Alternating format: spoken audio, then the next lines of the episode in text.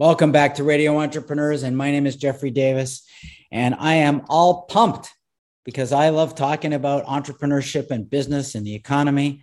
Uh, this time I brought my cohort, Nathan Gobes, my producer of the show, and uh, this is probably a serial guest we're going to be talking about right now. Our guest is Ashley Agnew, Director of Relations uh, Relationship uh, Development at Centerpoint Advisors uh, and her she's teaching financial wellness and anxiety. Welcome back, Ashley, to Radio Entrepreneurs.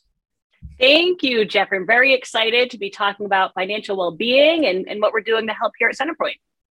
Well, Ashley, just to give our listeners some background, uh, you've been quite the popular person recently. You've been talking to the press a lot about uh, wellness. Why don't you give us a sense of what uh, everybody's been asking you to talk about? Sure. So I'm on the board for the Financial Therapy Association, and the mission there is to help people think, feel, and behave differently around money to be more comfortable with their wealth, whatever that means to them. So it's nice to see the organization's mission picking up steam. And we've been getting a lot of media inquiries as we see more folks getting interested in not just the balance sheet portion of their finances, but also how they feel when they have to confront it head on.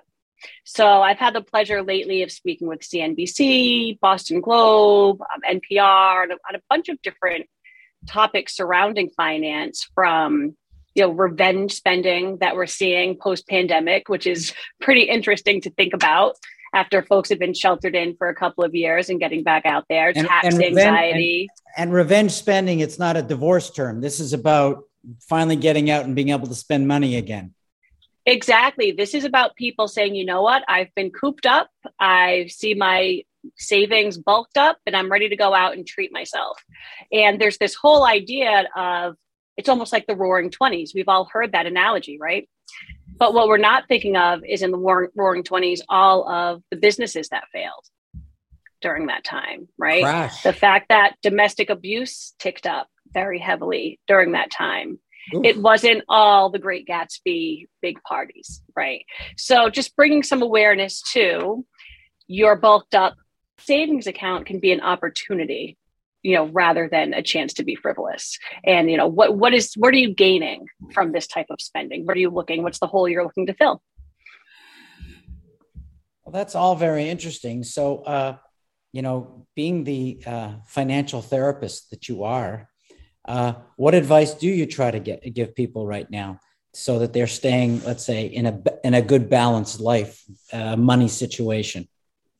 Sure. So some of the best advice sounds simple, but it's putting speed bumps in your own way. So when it comes to spending, especially in our culture, everything's you know all of the red tape is almost gone right we used to pay with cash then you're at the register and you're counting out bills right then it got a little bit easier. Then it got to checks where you're writing it down, but at least you're making that connection, right? Then it got to plastic. Now we have contactless pay. Now we have apps where you don't even have to remember what credit card it's linked to. You're just putting your fingerprint in or, or tapping buy now. So trying to bring back the space between the decision and the purchase is one of the best things that we can do for folks or one of the best things we can bring attention to um, that's not going through a complex financial plan you know running a million different apps or understanding each and every investment. Just taking a breath and putting a pause between your decisions and thinking about how you feel before during and after the spend is, is probably the best most attainable advice that we could give. Wow it sounds like a class in psychology that you're saying that we're moving towards an immediate stimulus response society and that we need to open that gap again and have something going on cognitively in between stimulus mm-hmm. and response. And teaching right. people to not go to their natural instincts and just react is what you try to do. Is that correct? Exactly. And instant gratification feels pretty good doesn't it? You know you work with I don't know. I haven't had it in decades but you you know right? So when you're working with people it's really easy to be reactive right? It's it's not easy to take a step back and take a breath but you're absolutely right. You know it's getting away from that you know caveman reptilian brain and using more of your yeah more of your logic to slow down a little bit. And and everybody's so busy. Now that we're launched back into a different type of normalcy right? Folks are busier than ever so whatever they can put on autopilot and just get out of the way and and the boxes they can check off most quickly whether that be with a convenience spend, right? A revenge spend because you feel like you're you're treating yourself or whatever that may be, it takes many faces. Seems like you're following a natural trend of people learning who are healthy impulse control because you have mm-hmm. people who do drugs, who drink, who eat too much, who exercise too little or exercise too much. Uh, for people who eat too much sugar or different things. And you're also saying the same paradigm for healthy living also exists for financial living. And as long as you create these proper structures and programs as human beings to live your life, you'll live a better life and live longer in a better way. It sure does. And it's all about understanding it, right? So we know right from wrong in most cases, right? We know, okay, what's the key to investing buy low, sell high? What's the key to having money? Save more than you spend. What's the key to losing weight? work out more, eat less. Right? It's all of that. But if you have the gym membership and you don't go to the gym, it's not going to work. And if you don't know why you're, you know, overeating or undereating, then you're not going to fix your problem. It's the same thing with money. It's making the mind body connection with that. Know, we we're faced with an average of 12 financial decisions a day. And that can be as simple as do I buy the organic bananas or the discount bananas? Or it can be do I loan my family member money for the 16th time when they're in trouble, right? It can no. be do I do I switch jobs and relocate my family?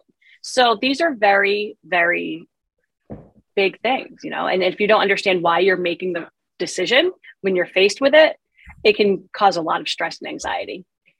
Well, this is all so interesting and a new field. You're the first one to talk about it. So, since you're now our financial wellness sensei, how did you get all this knowledge? What did you go through to get there, to get to this? Sure. Point? So, you know, I work for Centerpoint Advisors, and, and we're a wealth management firm just outside of uh, just outside of Boston, and we offer more family office services. So we're on our fourth generation of clients, and we're pretty much on referrals. So we get very, very intertwined with our intertwined not the best word, but very involved with our client planning and some complex planning. And there's a lot of trust in our relationships. So after a lot of calls, we were hearing our clients say things like, I feel like I just talked to my therapist. or, you know, this this is some heavy stuff. I I can't believe I just shared all of this with you. So we wanted to make our clients feel better about these conversations because they are so important to the success of their financial plan. We wanted to codify our skills and we wanted to do it right right? We wanted to do it ethically.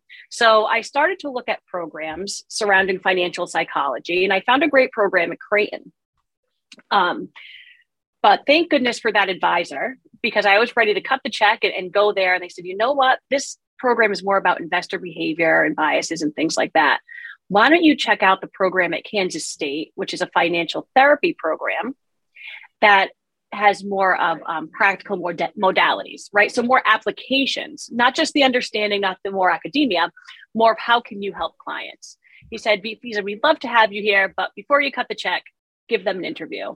And it was the best move I, I could have ever made because that program was excellent. It's where I found the FTA. It's where I found my research team, my mentor there, um, and and they've done some great work. So I went, uh, I finished that program, that graduate certificate, and then finished the educational series through the FTA. Wow.